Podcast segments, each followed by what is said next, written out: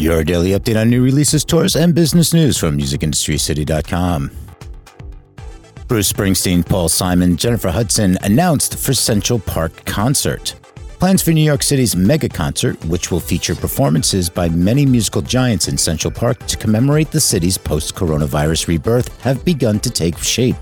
Mayor Bill de Blasio said Thursday that Bruce Springsteen, Paul Simon, and Jennifer Hudson will play at the event, which was announced in early June as part of New York City's Homecoming Week.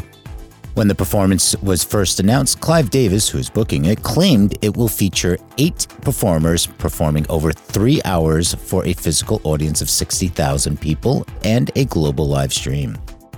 Company said for Britney Spears' co-conservatorship backs out after learning of her objection. The wealth management firm that was to become the co-conservator of Britney Spears' estate with her father James has requested to withdraw from it.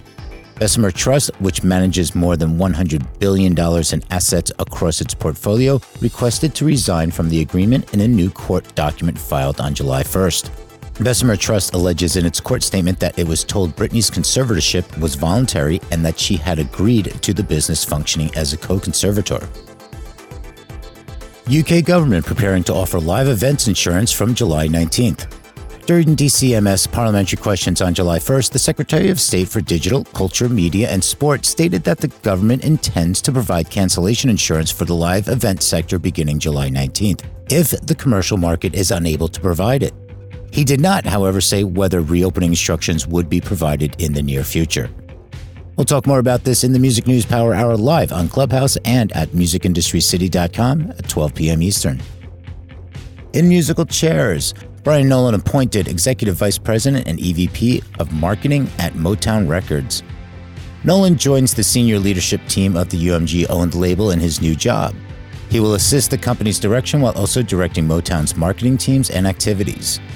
Previously, Nolan was Executive Vice President of Capital Music Group and head of seventeen fifty, where he oversaw a number of marketing collaborations and campaigns for a wide range of artists. And in music tech news, DistroKid adds D I Y Dolby Atmos distribution to Apple Music and Tidal. While TuneCore has stated it is working on adding spatial audio distribution, DistroKid is the first major service to offer it to the D I Y creator community. AvidPlay, a much smaller D I Y distributor, added the ability to post Dolby Atmos spatial audio recordings to Amazon and Tidal in July, and DistroKid artists simply select Dolby Atmos delivery from their dashboard and pay a one-time cost. And that concludes today's update. For article links, see the show notes or go to music industry city dot com and listen to the Music News Power Hour live in Clubhouse or on the website at twelve p.m. Eastern. Have a great weekend.